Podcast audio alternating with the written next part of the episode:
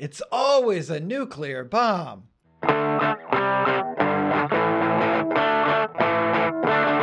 And welcome back to another episode of Exposing Ourselves. I'm Travis Ritchie, and this is episode 16. This is the show where we expose each other to new things. Matt, a big music fan, will assign me one of his favorite albums or playlists to listen to each week, and I, a movie buff, will give him one of my favorite films, and we come together on this podcast to discuss it all. And with me, as always, is my good friend... Matt Runquist. Hey, Travis. This week, we are going to watch the movie Mission Impossible 4 Ghost Protocol and listen to Dua Lipa. Yes, we absolutely are. And I'm happy. This is one of the things I've been leaning up to, preparing for, gearing up for. Gearing up for. I like gearing. Point. Yes. There we go. Trying to get us to this point regardless. And wow, so how have you been? It's been an interesting week. It feels like a long time since we've talked. It does feel that way. Know? Yeah, okay. For sure. Not just me. It's going well over here. The big thing that I wanted to talk to you about is actually not me related, but I finished reading that book, Caging Skies by Christine Leunens. That is the book that JoJo Rabbit is based on. Oh, yes. And I don't want to have a big discussion about it because you haven't read it, but I will say this. I have no idea how Taika Waititi decided I'm going to make a comedy out of this book. Wow, really? Yes. The tone of the book. I mean, there are a couple of funny moments in the book, but spoiler alert for Caging Skies, by the way, if you ever thought, I'm going to read the book that JoJo is based on. But I think we'll just have a blanket spoiler alert on our show all the time. Yeah, yeah, exactly. Blanket spoiler alert. The book is about, so the movie basically stops about halfway through the book. And so you're not going to read it? Here we go. Probably not. It's not, no spaceships in it, so. JoJo keeps her captive for years after the war. Wow, really? Yeah, and it's ugly. It's, oh yeah, no. Yeah, it's bad. Please stop talking about it now. Yeah, I don't want to hear anything more. I don't want that little boy to be so sullied. He's like at the beginning of the war, he's like 12. At the end of the war, he's like 17. And there's extra characters. I totally understand that, but so it's like Taika Waititi got the germ of World War II, Hitler Youth, girl being saved by his mother. Like he took that shell of a story and then went in a completely different direction with it, and was like none of the rest of this, because it's honestly like he basically imprisons her in the home. Yeah, it's wow. Okay. Really that is both a spoiler alert and a trigger warning and all those things. Right? And I was red flag alert to avoid, I think, reading that book. I started reading Dan Brown's latest, which I think is a couple or few years old already. I don't even remember what it's called. I was looking, I don't know what I was looking at, and somehow I was looking at my purchases or my whatever on Amazon, and it turned out that I have owned my Kindle Paperwhite for 10 years. I got one of the first generation Paperwhites, and I got it because at the time my reading habits had gone down quite a bit, and I needed, because I bought an iPhone that could watch Netflix in bed, and so I'd stopped reading. And so I was like, well, how do I make reading convenient again? Or more so, I guess if it was, can I regain my reading passion if it is more convenient and easy? And so I was like, oh, this Paperwhite looks like an interesting thing. And I bought it, and it really did work, and I love reading on the Kindle. And so, but I've owned it for 10 years, and it's a little laggy, a little slow. And I was like, well, I'm sure a 10 years on version of the Paperwhite will be much more exciting to read on. And they had it on sale, so it was $100. They had a 20% off deal and a $25 trade-in for my old Kindle. So I got to upgrade to the new one for like $50, and it really is kind of amazing how much better it looks. It was definitely worth $50. Okay. I was wondering because I was worried that it wasn't, because I know I had one of the original, not original, like second or third generation Kindle e-ink ones before the Paperwhites, but also before the advertising. You know what? I don't particularly mind the advertising because it's not, it doesn't pop up while you're reading. It's just kind of on the standby screen. Yeah, I don't mind it either, but I had one without it. And I loved that. But so is the Paperwhite, is that e-ink? You can read it without a backlight? Yeah, it's e-ink. So here's a couple things about, I was thinking about doing a review on this one because there are two things I don't like, but everything else I do like. It is faster. It's much more responsive. The screen is faster, and it looks so much better. Like, it's crisper. But there are two things. They seem to be really excited about the flush screen. Like, the bezel is flush with the screen. And I have found already that causes me to make more accidental touches to the screen and, like, change the page when I don't mean to. And secondly, the screen is glarier. Now, I'm showing it to you. You can't. Our viewers can't see it, but the surface of the screen is glarier. I would show you my old one, but I've already sent it in, boxed it up to be sent back in. But that's just one little nitpick. It is USB-C, which is nice. That's a nice. I mean, everything should be nowadays, but I don't know why I was surprised to see that it wasn't USB. Like micro USB or whatever the old one was. But anyway, but I'm glad I upgraded. And the book I'm reading is Origin, Dan Brown's Origin, which I'm about 5 chapters in, and it seems to be kind of regular for him. Like it's like religious versus atheists and like the mystery therein and some sort of like, I don't know quite what the big mystery is going to be yet. We haven't revealed that much, but it's very heavily a religious like you know, this will change religion forever, and and I'm sure someone's gonna get killed, and then Robert Langdon has to go on some mystery adventure. So that's interesting. I'm happy for Dan Brown that he's just chugging along doing his thing. Me too. You know what? I enjoy his writing. I've read all the Robert Langdon books and a couple of his other ones. I thought the one he did, Inferno, was a really good book, and the movie was not as good. I watched it and it was kind of disappointing, even though it was a Tom Hanks directed by Ron Howard thing. It just wasn't very good, but. Okay. I did have, I was telling you before the recording started that I had to do a clean install of the operating system on my iMac, and which is not super surprising. I bought this thing in 2019, and it has traveled the world with me. I brought it with me to Japan, or actually I had it shipped ahead of time to Japan, and then brought it back with me in my luggage because at the time you couldn't ship anything from Japan. You couldn't send a birthday card from Japan to the United States because of the pandemic. So I had to pack this giant 27-inch iMac in my luggage and bring it back with me. So it's been through a lot. It went to Nashville. It came back to LA with me. But something along the way has caused it to be laggy. There was a thing where my trackpad wasn't reading unless I had it plugged in. And so I was like, okay, let's do a fresh install.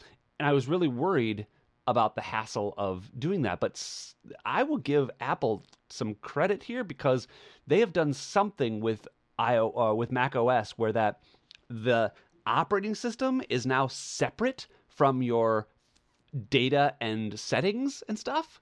Mm-hmm. So like when you do a clean install, you're actually doing a clean install, but when you restart, all your settings and files are still in place. That's so it's not really like impressive. when we were young and we would reinstall Windows 95 or whatever, and you had to replace reinstall every program, all that stuff. That's not the case anymore. That's incredible. Which shocked me. Yeah, I mean it's really nice. privacy concerns aside, it's really nice to like buy a new phone and log into your Google account and just everything popular. I mean, I'm an Android guy, right? But like, I'm sure it's the same way with signing. It's the same with Apple, iPhone and iCloud, and everything populates. Like you used to like dedicate a half a day to setting up a new phone, and now it's just like sign in and wait for it to download, and you're good, right? You know? Yeah. And I do like the thing that's done for me is gotten rid of anxiety about losing my phone, right? My phone now is literally just a device. It represents no long-term loss of creativity or information or the things that can't be replaced, right? Yeah. All that's just kind of in the cloud and backed up in a couple different places. And, I really like that. Yeah. So, no, for sure.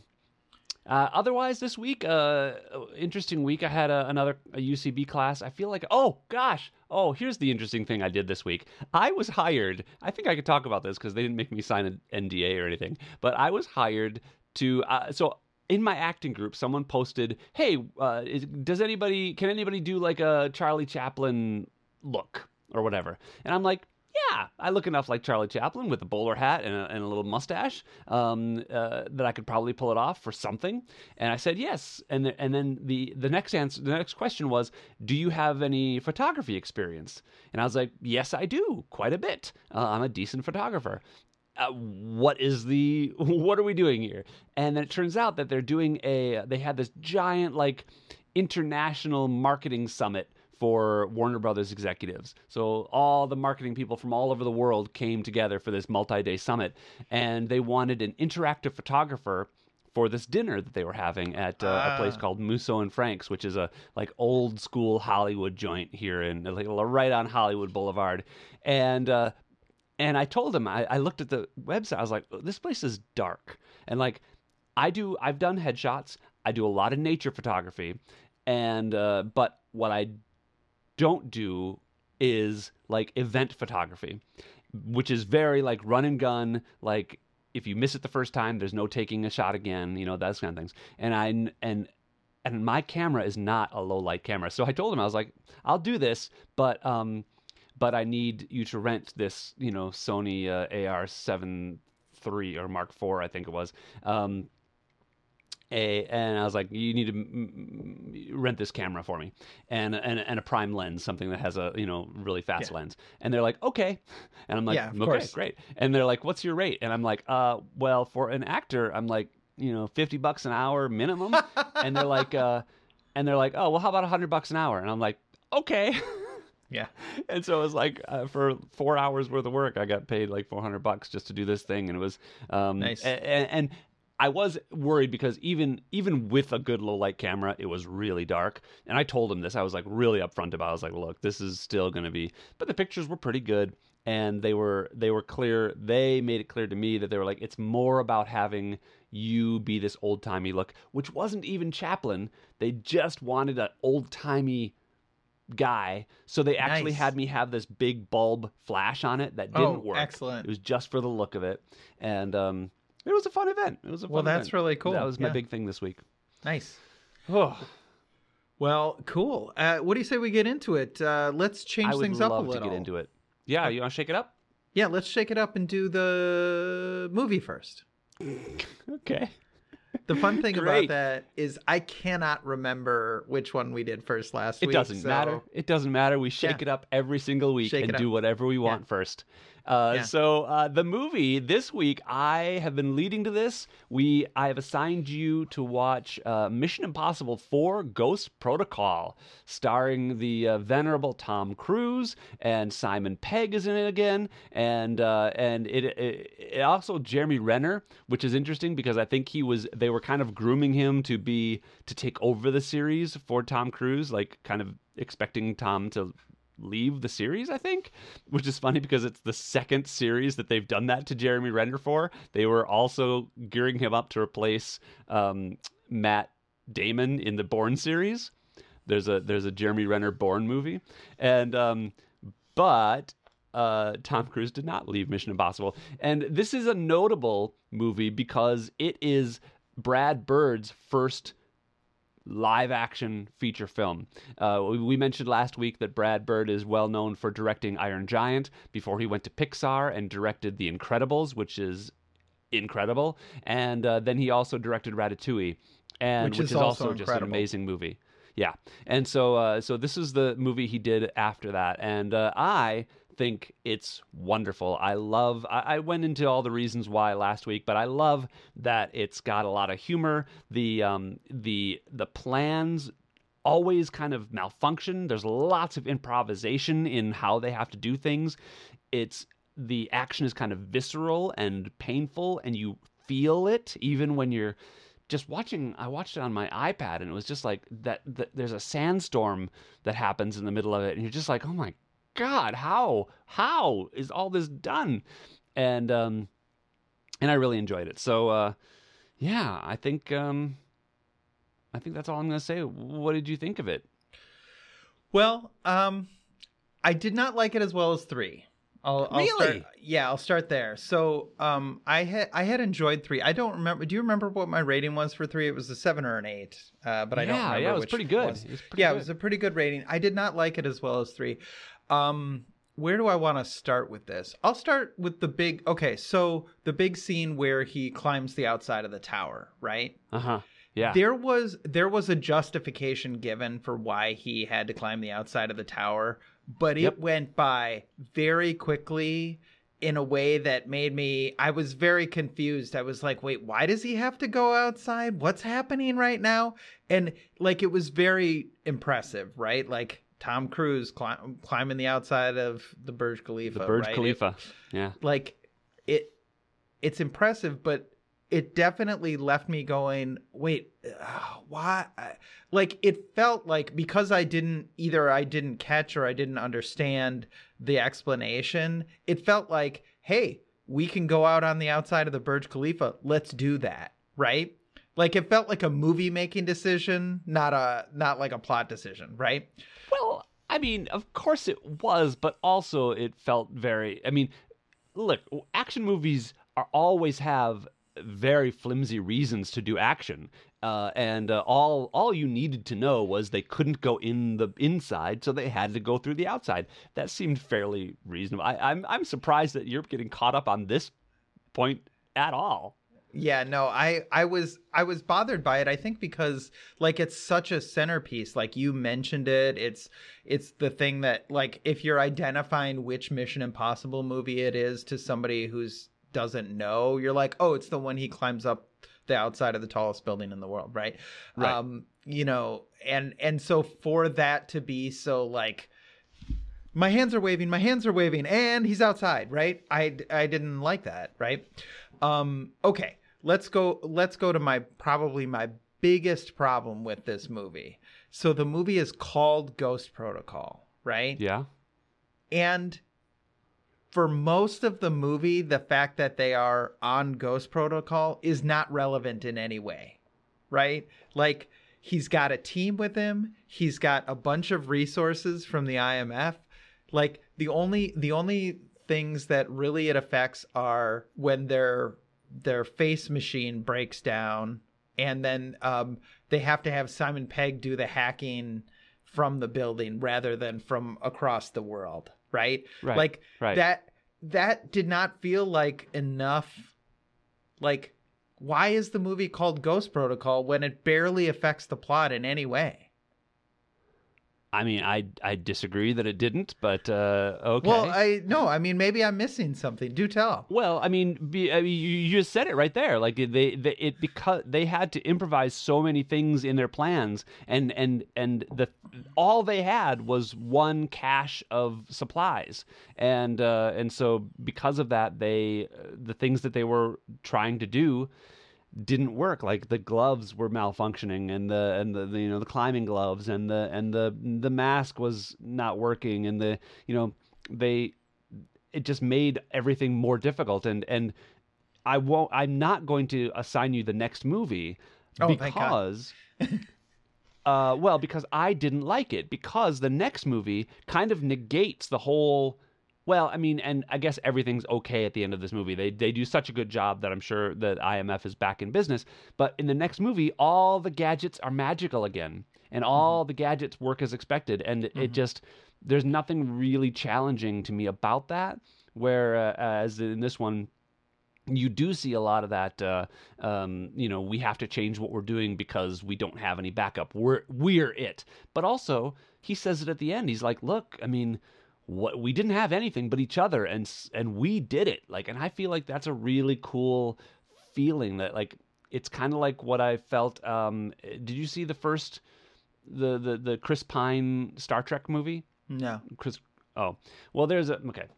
Well, I won't go into it, but for our viewers who probably have seen it, there's a thing where it's set in a different timeline, but it doesn't negate the Star Trek characters we know, right? They create a new timeline to have this, you know, Chris Pine Star Trek universe, but in that separate universe, that crew still ends up together on that ship and somehow makes all of Star Trek feel more important because of it. And so, or at least that original, you know, cast, the original series. And so this kind of felt like that too. Like, this team did so well against all odds that it seemed that much more impressive because they were on their own. So there's one more specific point I want to make, and then there's a general point that I want to make. The specific point I want to make is I didn't really like the bad guy from this one. I mean, he's coming after Philip Seymour Hoffman, who, say what you will about his Buffalo Bill impression, is an extremely menacing, memorable. Just the way he talks. He was in Patch Adams as like a freshman in med school or something, as a first year med student, and he still had that low voice where he's, I'm gonna, I'm your roommate. Oh, go ahead. And he. You know, he was a very memorable, menacing character. Sure. So that movie, it was about the actor playing the villain. In this one, it's about the villain and his intentions. Like, the actor is a nobody I've ever seen before. So yeah, and so the villain in this movie, like, none of his motivations really made any kind of sense to me. It was very much. It was very much like I want to blow up the world because I do, right? And then it was like, and he was like, I'm a Russian general, but I'm also a Swedish professor. I can't remember. There was like all this weird backstory about what he was, and it was like I want to blow up the earth, but I've also got like a. The whole time you were watching this movie? Not at all. I watched this movie closely. Yeah, I mean, all this is explained very well. I mean, like, look, I will say there are a couple things that I have nitpicks about this movie, but none of them are these. Well, I think we have different opinions about movies, Travis. Obviously we do. And I'm not going to be upset like I was with Spider-Man. I've learned my lesson. I am just surprised that this one you didn't like as much as Mission Impossible 3. So I guess what I'm saying about the villain in this is that it felt like they drew him to, they like had a checklist of things that they wanted him to do. And so they're like, yeah, he's a PhD and he's got all this like military knowledge. And, you know, like it just felt like this smorgasbord of things mashed together that doesn't add up to a person. And then his motivation is I want to start World War III because forget you all. Like, it didn't make sense to me. Okay, go ahead. Well, no, because his reasoning is that the world is overpopulated, and all that overpopulation causes strife. And from his, and like, there is scientific evidence that says like, when mass extinctions happen in the world, it allows new evolutionary advances to happen. Like, you know, we've had 5 or 6 mass extinctions, and following is just a kind of a rebirth in, you know, of new life and new whatever. And so his logic, and it's crazy. He's crazy. It's very much like Thanos, who you don't know because you haven't seen. I do actually. Avengers. I do know the plot of the movie. Yes. Okay, but it's very similar. Like, you know, his thing is in order to save humanity long term, we need to have this culling. and nuclear war is an instant, fast way to do that. And there's also other like allegories for that in pop culture. Famously, in Star Trek, in order to get the utopia that we see in Star Trek, there is a third world war that is a nuclear war that has to happen before humanity says, oh shoot, we are all the same people. We're not them. We're only us. And it's the nuclear war that does that. And so that's what this guy is thinking. That's what this bad guy is thinking. He's just fanatical about it. And as we've seen, it's pretty easy for people to become fanatical about weird things, right? We've seen that over the last several years in our own country. So I don't know. For this guy to be so smart. Yeah, I got to admit, it just didn't ring true for me at all. So that's interesting. Back to the general point that I want to make is, yeah, I'm trying to help you understand like what it is about these things that I don't like. And mm-hmm. when a movie like this, so action movies require a suspension of disbelief, and there's like always an accretion of small things that niggle at you and that you have to sort of set aside. And the problem for them is, and a point that I often reach is like, once you reach the point where the movie has lost you, it's lost you for good, right? So sure. Like, once I got to the point with this movie where I was like, ah, oh, come on, right? Like, once I reached that point, it could do no good in my eyes. I was like, okay. I was out, right? So like, when I'm just surprised that Russia happened. When Russia launches a nuclear missile at the U.S., right, and there's no response whatsoever from NORAD. That's a problem for me. But that happens in the last 5 minutes of the movie. So no.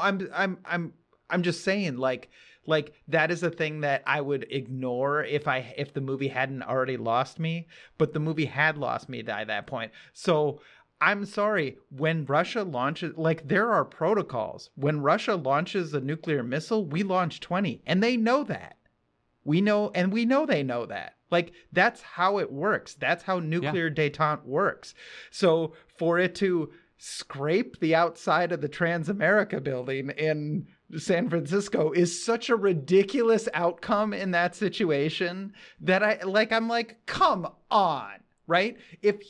If they had done like a tight countdown to him preventing the launch of the missile, that's okay, right? I can get on board of that. That is a thing that is within the realm of possibility.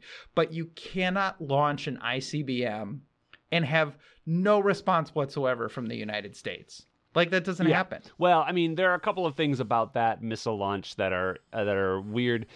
First of all, the missiles generally don't nuclear missiles aren't designed to detonate on impact. They detonate in the atmosphere to provide more damage. They also have multiple warheads per missile, so that would have broken apart into multiple warheads. Yeah, there are some things about that are, and I agree, if you wanted it to be more factually accurate, it would have been better to make the deadline earlier.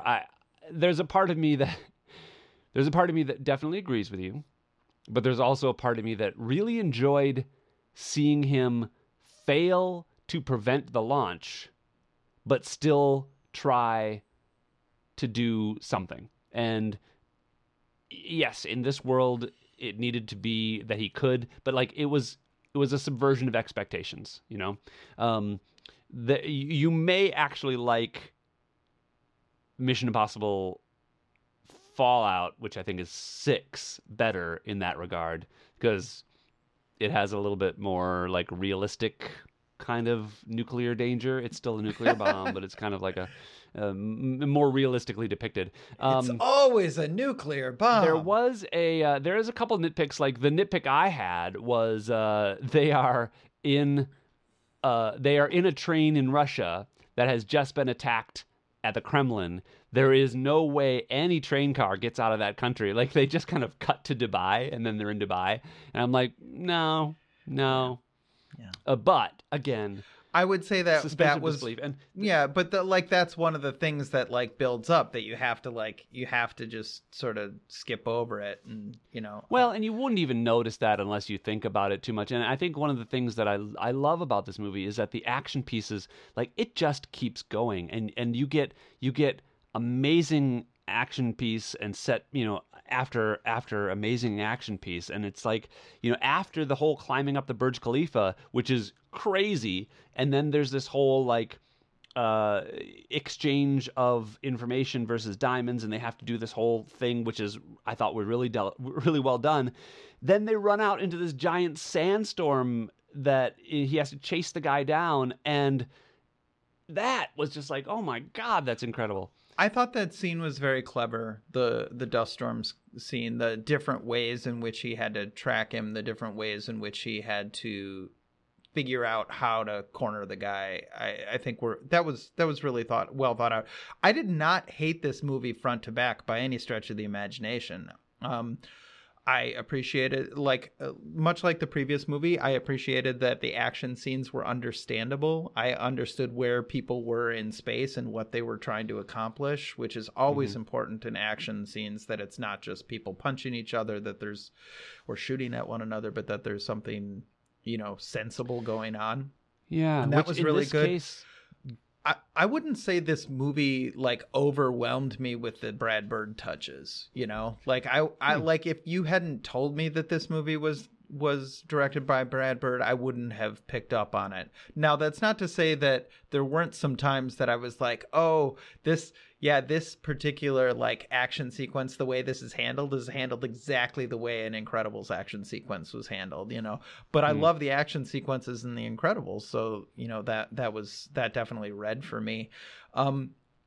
If we're contrasting with MI3, which I think was your intention. Yeah. One of the things that MI3 did really, really well that this movie, I think, failed at a little bit, is conveying information during those extremely short downtimes in a way that the watcher can make sense of.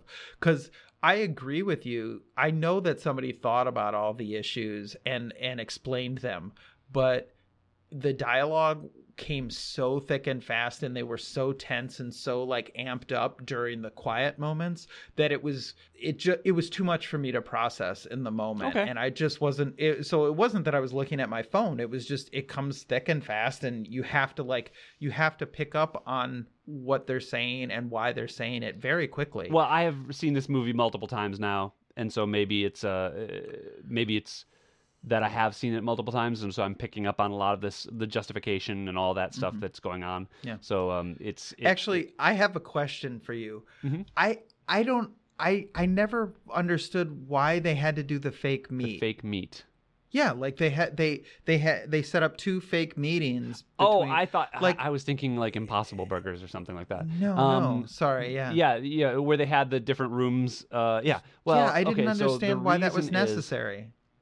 Yeah, the reason is because they have to give, they had to give a set of plans. So the guy who was buying the launch codes from the assassin girl, right, needed to think that he had the launch codes and leave.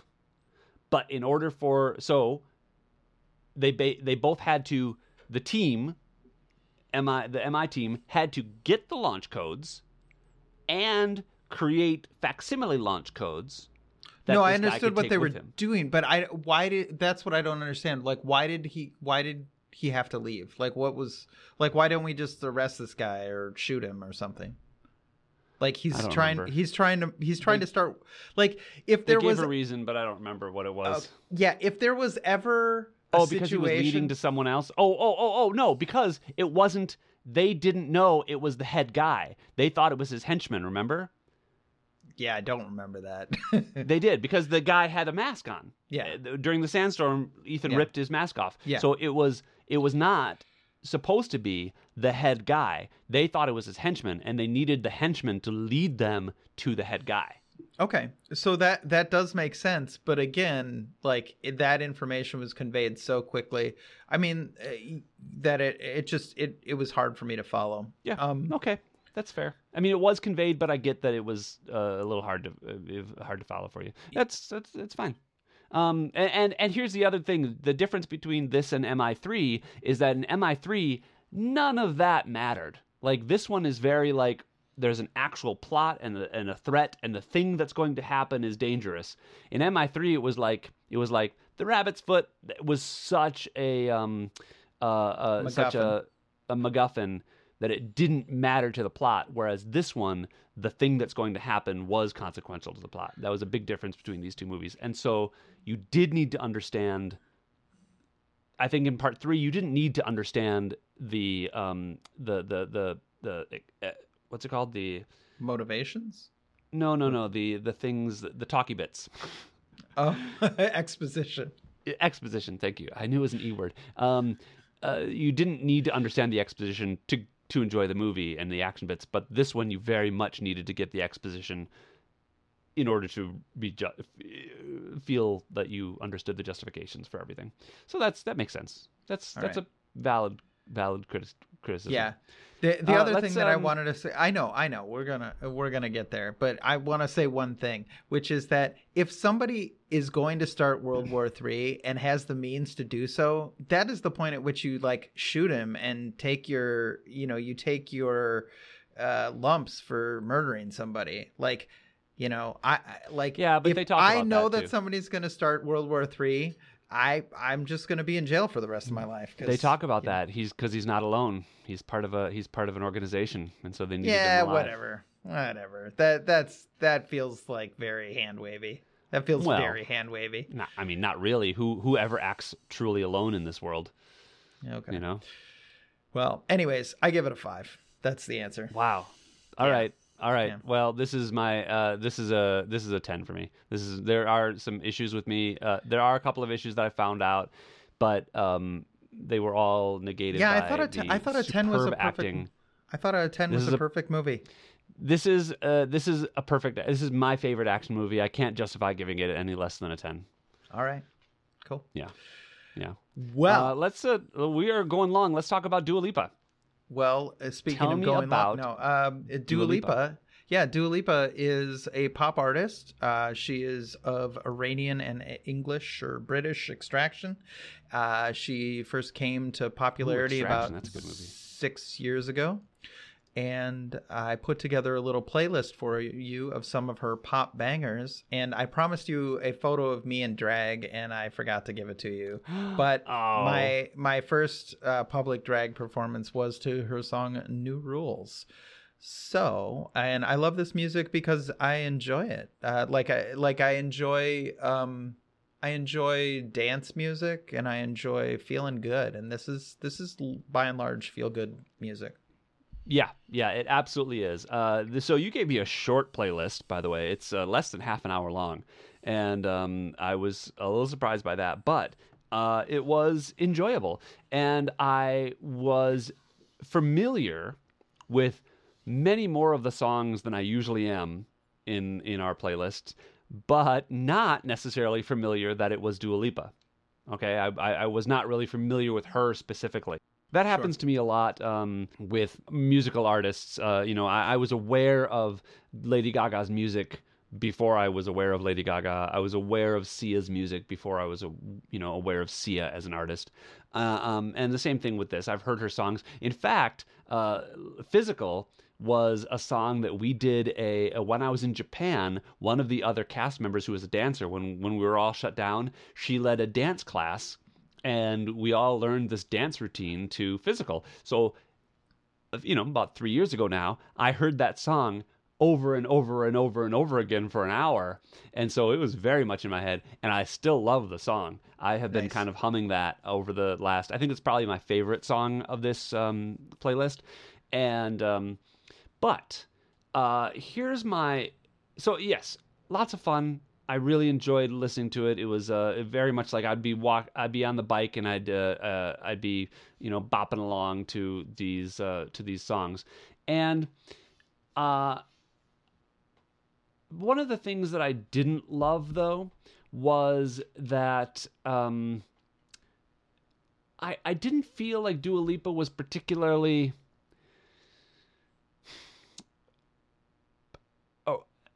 unique, I guess. Like, I didn't think that there was anything about her voice that set her apart from any number of other pop, you know, artists that we hear. And I kind of was disappointed by that. Like, she seems like a competent singer, but I think none of her singing came through in this playlist. And I wonder if she has like a song that's a really particularly good singing song. But you know how we've learned now that Lady Gaga is just a phenomenal vocalist, and Sia too, just an amazing vocalist. I'm not getting that from Dua Lipa yet. Yeah, no, I would not say that she's a super accomplished vocalist. She's a, I guess, a performer of songs, you would say. Mm-hmm. She does have a good and sort of unique voice. You know, it's funny because it's not like a standout voice or anything, but she's got a little bit of depth to her voice that is a little unusual. And yeah, but I totally agree with you that the attraction of this is not a vocal gymnastics by any stretch of the imagination. Yeah. Does she write her music, any of it, or is she just basically singing songs that are written for her? Do you know? So let me tell you that you asked me that question last week, and you would think that I would have looked it up in the intervening time, but I did not. And I feel a little bad about that, but, you know, if she does write it, it's definitely with a one of like a dozen songwriters. That's kind of how songwriting works these days. Yeah, yeah. Well, I mean, she's certainly an attractive young woman. She was born the year we graduated from high school, which makes me feel a little old. But yeah, I think she's fine. The songs were undeniably fun to listen to, and what's more, they will be added to my playlist for parties and such. Excellent. And I do again to Kevin Novacek's point, I am better for having listened to this particular playlist and now kind of connecting these songs with this artist. I don't particularly care about her the way I care about Lady Gaga or Sia or Kylie Minogue, or, you know, those kind of artists that I like yet. So right now I just like the songs kind of independent of who sang them. Does that make sense? It does. So if you like this and want to explore further, her album that was released in 2020, which is called Future Nostalgia, I would recommend giving that whole thing a listen. I debated whether to give you that album or to give you a playlist. Then I decided to give you a playlist. Yeah. But Future Nostalgia is front to back an excellent, excellent album that might give you a little deeper appreciation of her. Also, I looked it up while you were talking, and she does co-write most of her stuff. Okay, so interesting. I do think that I would be down to listen to an entire album of hers, and I give you permission to assign that for me on a future episode. Probably not something I will just do because I just don't listen to albums anymore. But I'm open to that. So I don't know what else I can say about this. Well, I'd like to talk about Physical just real briefly because please. You mentioned it. Well, I mean, it is, of course, a reference track, right? It's referencing the Olivia Newton-John song, Let's Get Physical, from the early 80s. By the way.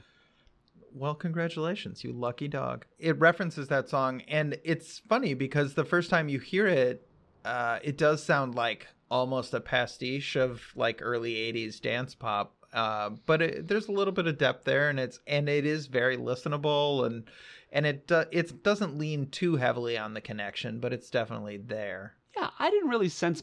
I mean, other than maybe a passing reference, I didn't think it was like I didn't think it was sampling from it or anything like that. No, it's not sampling from it. It's just like 80s dance pop electronica. You know. Which of course that's right up my alley. Yeah. And I also like, what's the clapping one? What's the one with the clapping? Is that Don't Start Now? I think so, yeah. Or you had more to say about Physical. Oh, no. I just wanted to point out the Olivia Newton-John connection for anybody who missed it. Or anybody who thinks that's a cheesy connection. I'm telling you, I don't think it's a cheesy connection. I think it's it really works. Yeah, I mean, I thought it's a great song. I had so much fun listening to it. I don't know what's the clapping one? I don't know what the clapping one is. It's not hand clap because we did that a few weeks ago. It's a good beat, and I just remember it's one of those songs where every time you listen to it, you can't help but clap with it. Well, like on the. I'll tell you the truth. I love hand claps in music and in all in many different genres, and I when I'm writing songs, I'm always striving to include hand claps because I think they're fun. Yeah, me too. So here's one thing I will say about this before I rate it. I listened to this playlist 3 times at least. Oh my goodness. Which is more than I usually do, but it was so short and it was so fun. But I will say, by the 3rd time through, I was getting a little bored of some of the tracks. That's fair. Which surprised me because the first time through, they're all just like, as you say, just pop bangers, and they get you moving. But I was getting a little played out, and maybe it was just too much in too short a time. But yeah, I just thought that was interesting. I'm gonna give this. It's interesting. I'm gonna give this playlist a really good. I was gonna say 7 or 8. But I think I would give Dua Lipa, from what I know of her so far, because I just kind of found it a little bit generic, wonderful, but I don't know, uninspired somehow.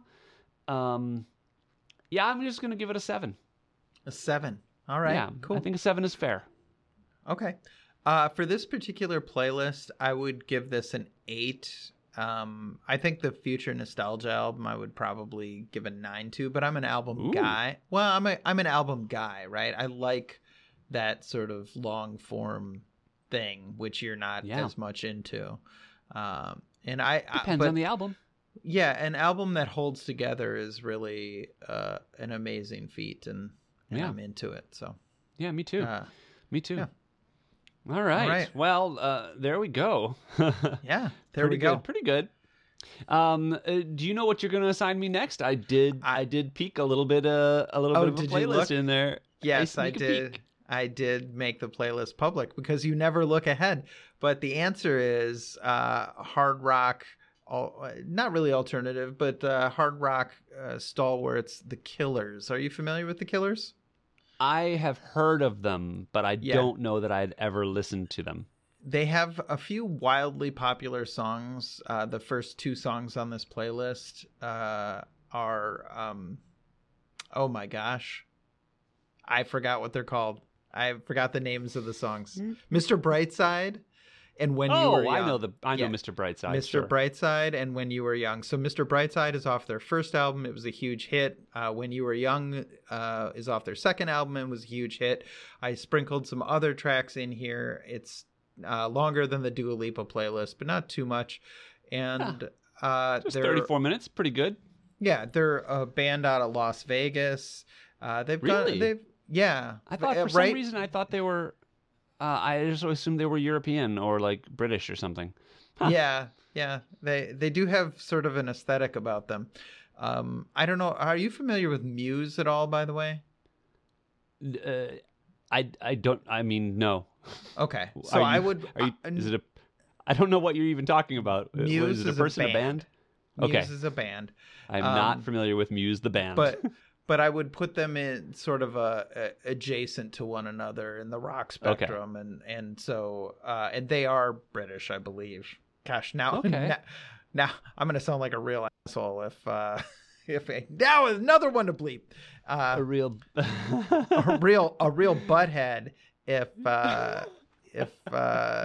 Muse isn't British, but yeah, there is a sensibility there for sure. All right, do you have anything for me?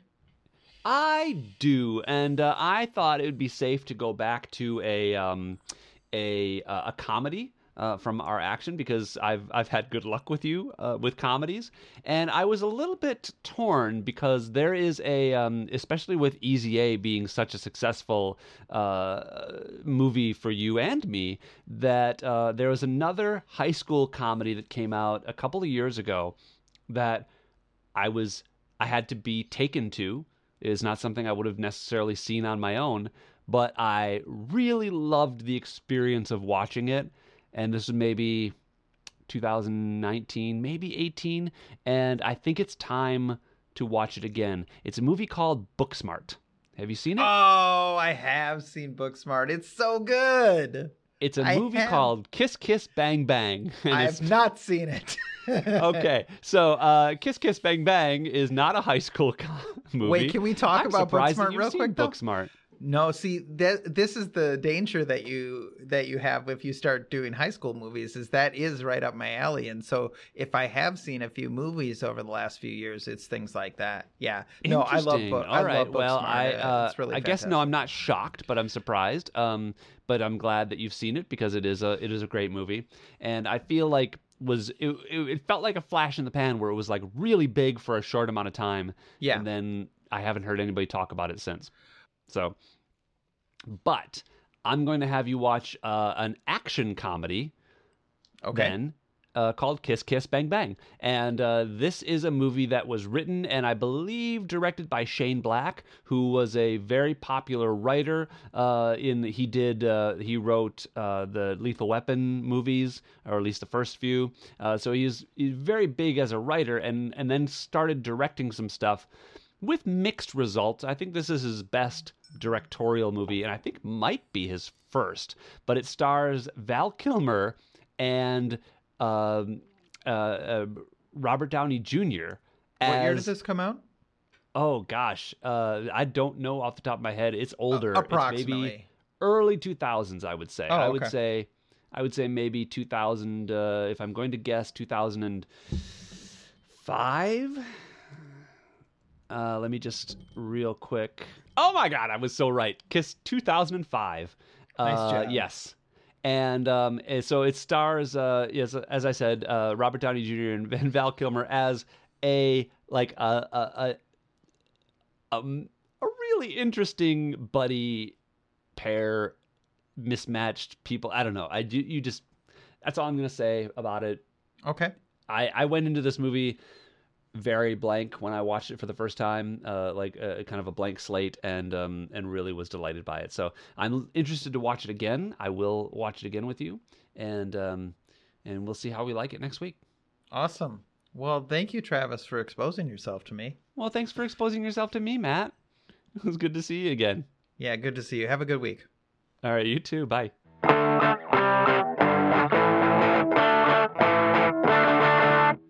If you would like to get a hold of us or tell us what you think, we want to hear what you think about the movies that we're watching and the artists that we're listening to. So please email us at exposingourselvespodcast@gmail.com, or find us on Facebook at Exposing Ourselves, and let us know what you think there. It's always a nuclear bomb.